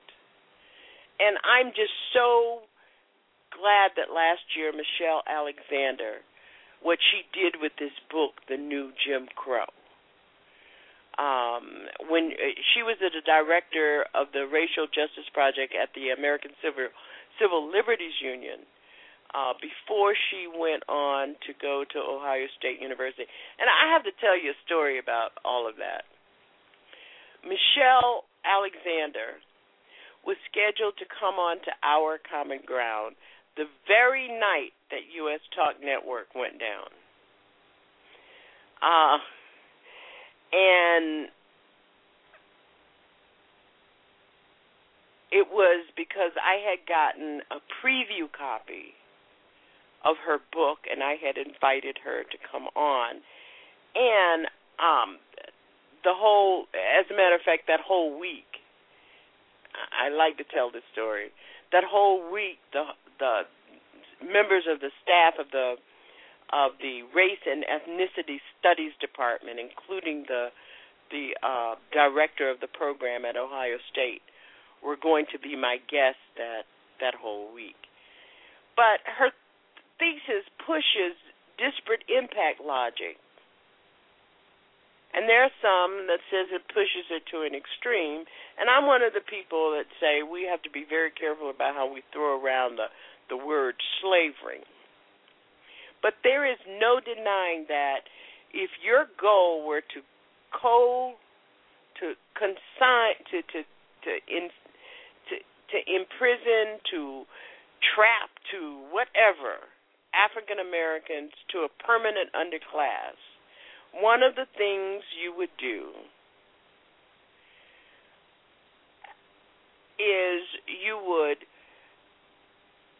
authorized something called the War on Drugs, one which the rest of you know so many Americans would be uh, would agree would would say that it's culturally and legally permitted to discriminate uh, would be a way to do it. And in this book, and at the forum last Friday night, if you look at the statistics for which we are all familiar, you look at approximately half a million people are in prison or in jail for a drug offense compared to about 41,000 in 1980. And and and then you look at the logic of how this happens four out of five drug arrests are for simple possession, 80% of those for marijuana. There's got to be something wrong in a country where we allow police patrols in our inner city to become hyper aggressive, hyper vigilant, constitutionally dubious, intrusive, and brutal in many ways, it certainly would not be tolerated in other communities. And you got to ask the question what are we doing wrong? Our number is 347 838 9852. And for all of you people who decide you call late, um, um, we're not going to have it tonight. So get on the mic, get on the phone early. 347 838 9852. I want to have a discussion with you not only about our very, very um, dynamic and powerful interview and talk with um, uh, with with Senator uh, Nina Turner, but also the the issue of what are we thinking about this mass incarceration? You know, Dr. Matthew Johnson last last week in his program raised the issue of how moral is it, it especially on the on the on this focus of privatization of our prisons, for a government to take away all of the rights for a period of time, no matter how short, no matter how long, uh, from an individual and just hand it over to some private company to do what they what they might do and what they will do. the other is we've got to see the racial, the radical changes in crime control, excuse me, and sentencing policies, and how it has led to this unprecedented buildup of the United States prison population over the last 30 years. I mean, this is crazy. We are in a new era of criminal justice um, and I, I'm I'm asking, what are we doing in our community? We didn't talk with um, Senator Turner about um, mass incarceration, but everything she had to say led to her understanding of just how dangerous we're we're on the borderline. We're just on the borderline, and we need to find a way to become activists in cities across the nation. We need to blow the whistle on stop and frisk. We need to blow the whistle on corruption in our in our police departments. We need to blow the whistle at every stand because when we stand, sometimes, most of the time, they stand down. So, um, I want to hear your your uh, thoughts uh, on on this issue, and our number is three four seven eight three eight nine eight five two. We're going to go to the phones. 404 is on the air. 404, you're on the air. Thank you for your call. Hey, how you doing there, Miss Janice? I'm doing pretty good there, Brother Wes. Yeah, yeah, yeah, but uh, this police thing, man, it, it, it's getting me because I, I remember uh down in Miami when Arthur McDuffie got killed by Alvarez. Arthur McDuffie was the first strike. Yes.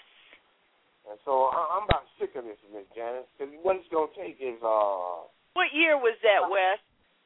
That was around about uh. It was right before the Super Bowl. I think it was in uh late eighties, maybe early nineties, something like that, around in the eighties. But it was uh, in the eighties. It had to be. It had to be in the in the early eighties because it right, was before. Right. It was before I moved down to Florida. Okay. All right. Well, well, see what it's going to take. It's going to have to take somebody high profile to get racially profiled. Well, it's starting now. Remember, uh, that guy T.J. Holmes that used to work for CNN, he got stopped by the police. And when Skip Gates, when that thing happened to him, that was a perfect moment for this president and the Attorney General to call all these police chiefs and deputy sheriff on a conference call and have some kind of meeting and say, look here, we're not going to take this in no more on our people, American citizens. We pay taxes, and what's going to happen? They're going to mess around, and this whole country going to blow up. The folks tired of this, man. These youngers coming on uh, after us, they showing up tired of this, man. Of this police crap, man. Mhm. Mhm. You're you're absolutely right. And the thing is that as we uh, ask our children to have respect for our community and for their place, for their citizenship, you can't have this going on. You can't have continued mark on on on police who have no respect for the people who pay their salaries. You're absolutely right. And you and we're talking about murder going on now. I don't know if you heard me uh week before last describing how I almost went to jail. Well, uh, because I ran into a situation where a young brother here in Boston was on the street, and uh-huh. when I turned the corner, I was coming from a conference, and when I turned the corner, uh in downtown Boston, these two white guys had this young brother who looked like he was about 17 on the wall and they were all in his face yelling and screaming and he was yelling and screaming. So I didn't know.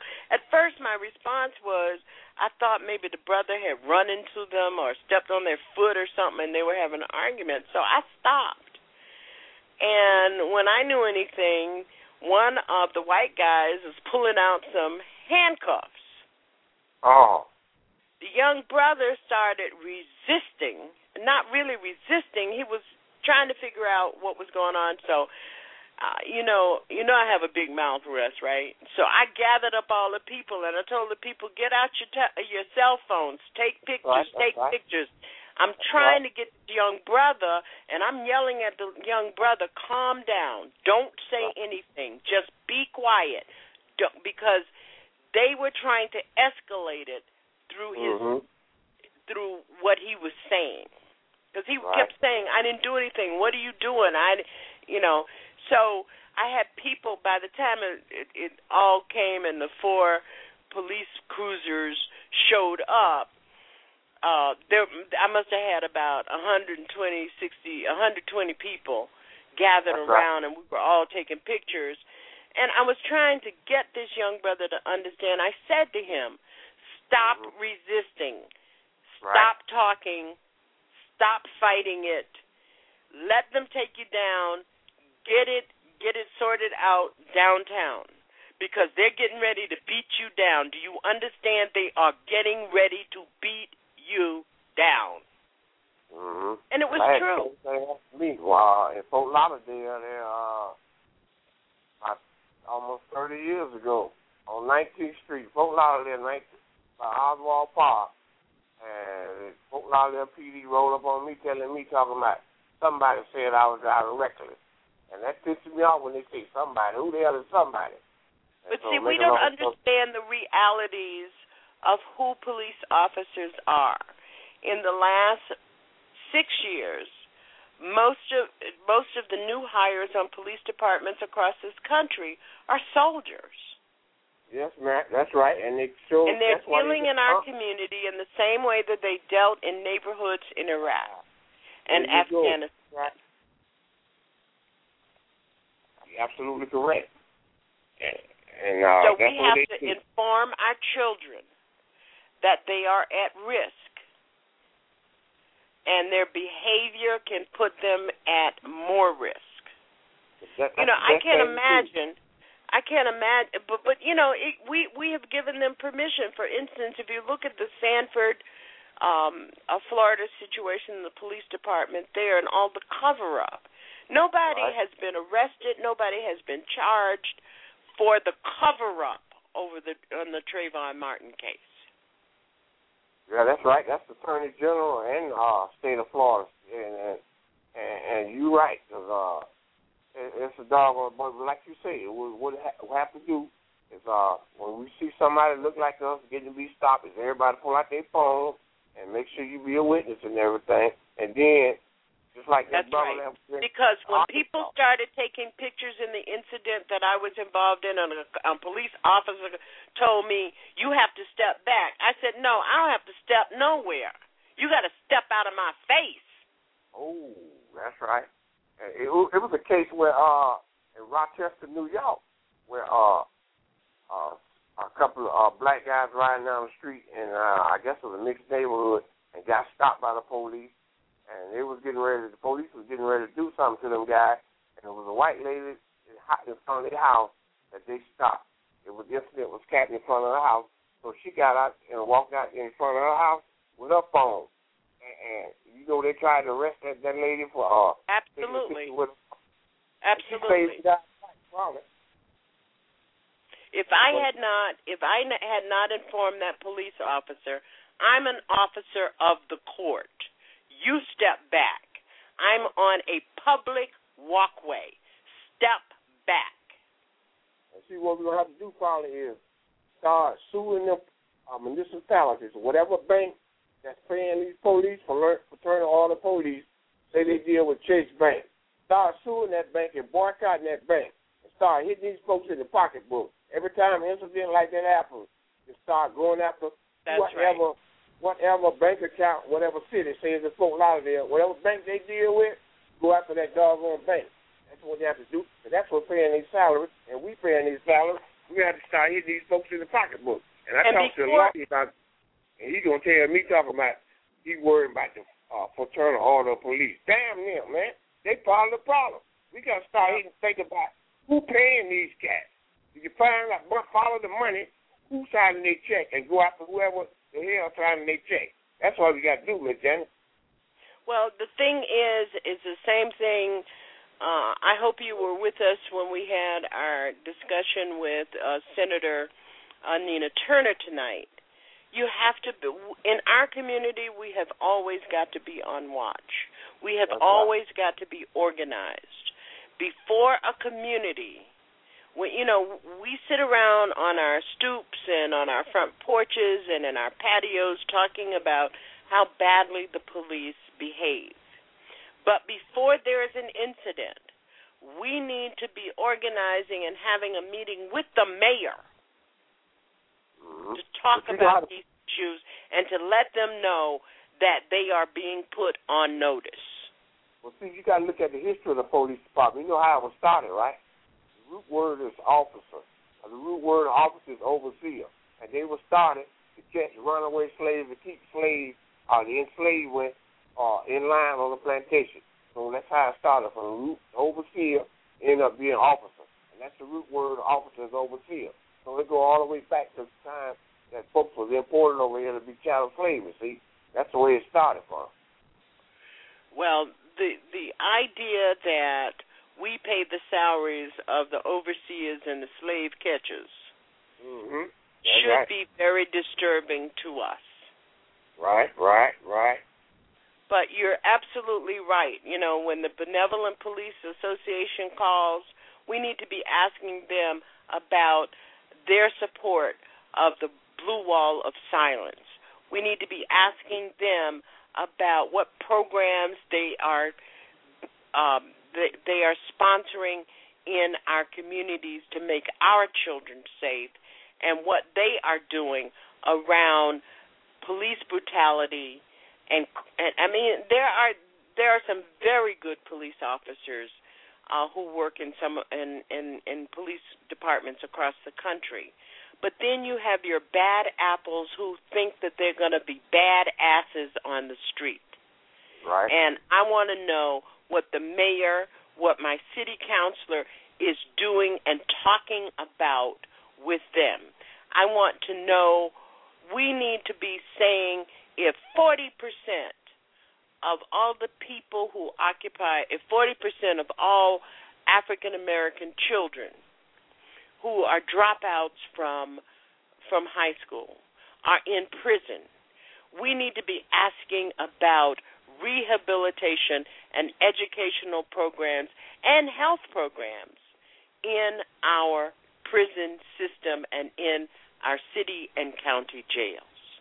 Because I heard a statistic the other day, like every 40 hours, somebody black is killed by the police. And see, I blame that on these so-called Sambo for black police officers, man. If they don't stand up for them, you know what I'm saying? They don't stand up for for, for our own people. They they they they they're no credit to, to humanity. Really, how can you stand by and watch your own color and kind get murdered by these Ku Klux Klan policemen and don't say nothing? You see what I'm saying, Janet? Yes, and the and the thing is that police brutality is an institutionalized response. And what we need is to organize our own response to it.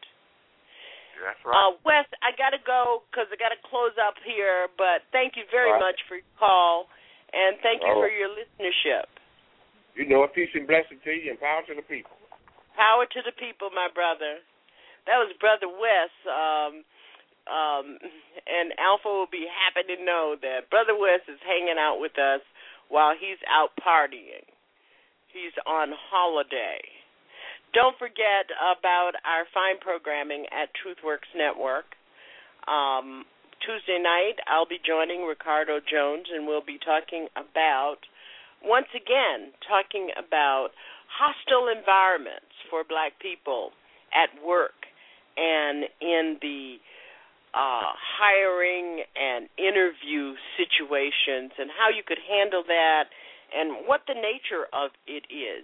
That's on Tuesday night at 10 p.m. at Working While Black, and on Wednesday night with um, join us at TruthWorks Network for Solar with Dr. Matthew V. Johnson, um, 10 p.m., where he brings some concise, current vision of what we, how we form our responses uh, to uh, current events.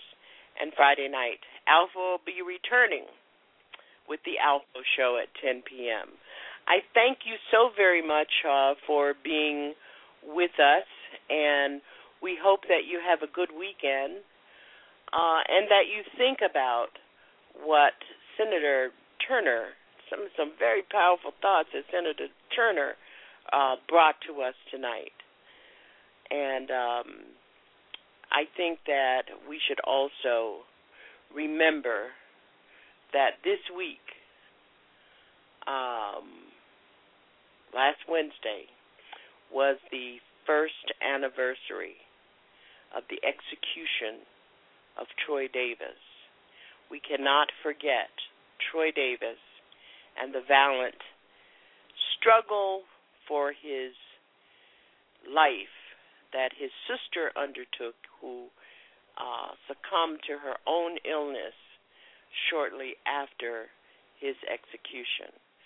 Those are the people. Don't forget about Trayvon Martin. Sometimes I think that we have such a short, short attention span on the things that matter simply because you are not seeing Michelle Alexander and Dr. Cornel West or anybody on mainstream media talking about mass incarceration does not mean that the problem has gone away.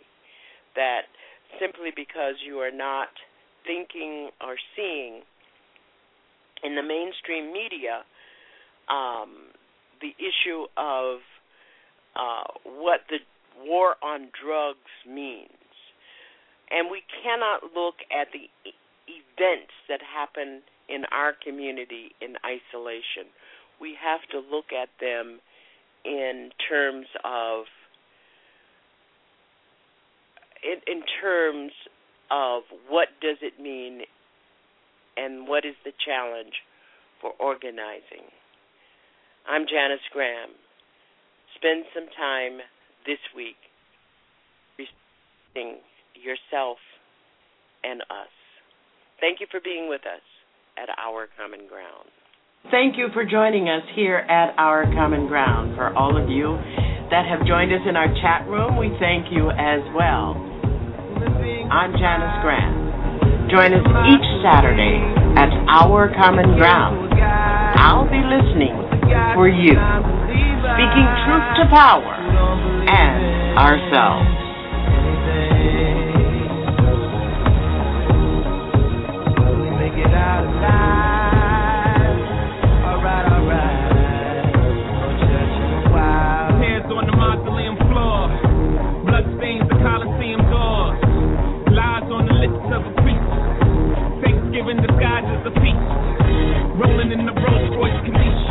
The doctor got this, I'm hiding from police.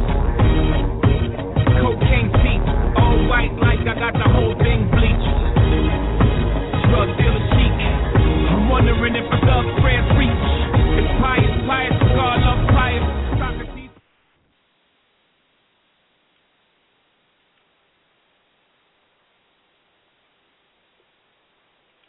I would stand amidst the fists on the battlefield among an army of red and an army of blue, and I stand tall and true as I ask you, what are you fighting for? This four foot by four foot concrete block you're arguing for and bartering for is merely a prison without bars that still manages to arrest you by confining your mind, and you allow this corner to define you, and now you're redefining yourself by calling yourself a street corner entrepreneur. And I ask you, what are you fighting for? You see, now you're standing on corners I used to call my own, corners I once considered a safe zone, and now I'm too afraid to let my mother walk to the store alone, because these streets, they're covered with cowardly fake gangsters, and I'm angered at the nonsense that rag on your head is somehow keeping knowledge from seeping into your brain. Don't you see that you're dying for nothing rather than living for something? You're self-destructing and just fucking your own self over, and I ask you, what are you fighting for? You're waging wars over something that never was, and never will be yours because owning the streets is just a fictitious concept that gets misused by hip hop dudes trying to pass themselves off as reincarnated gangsters. So, contrary to popular belief, no matter how deep your gang is or how much money you'll think you'll make from crack rocks, the only concrete blocks you'll ever own are the ones that come with steel bars or the ones we call tombstones. So I guess the only so I guess the only decision left for you to choose is whether the fabric in your casket should be red or blue. And I ask you, what are you dying for?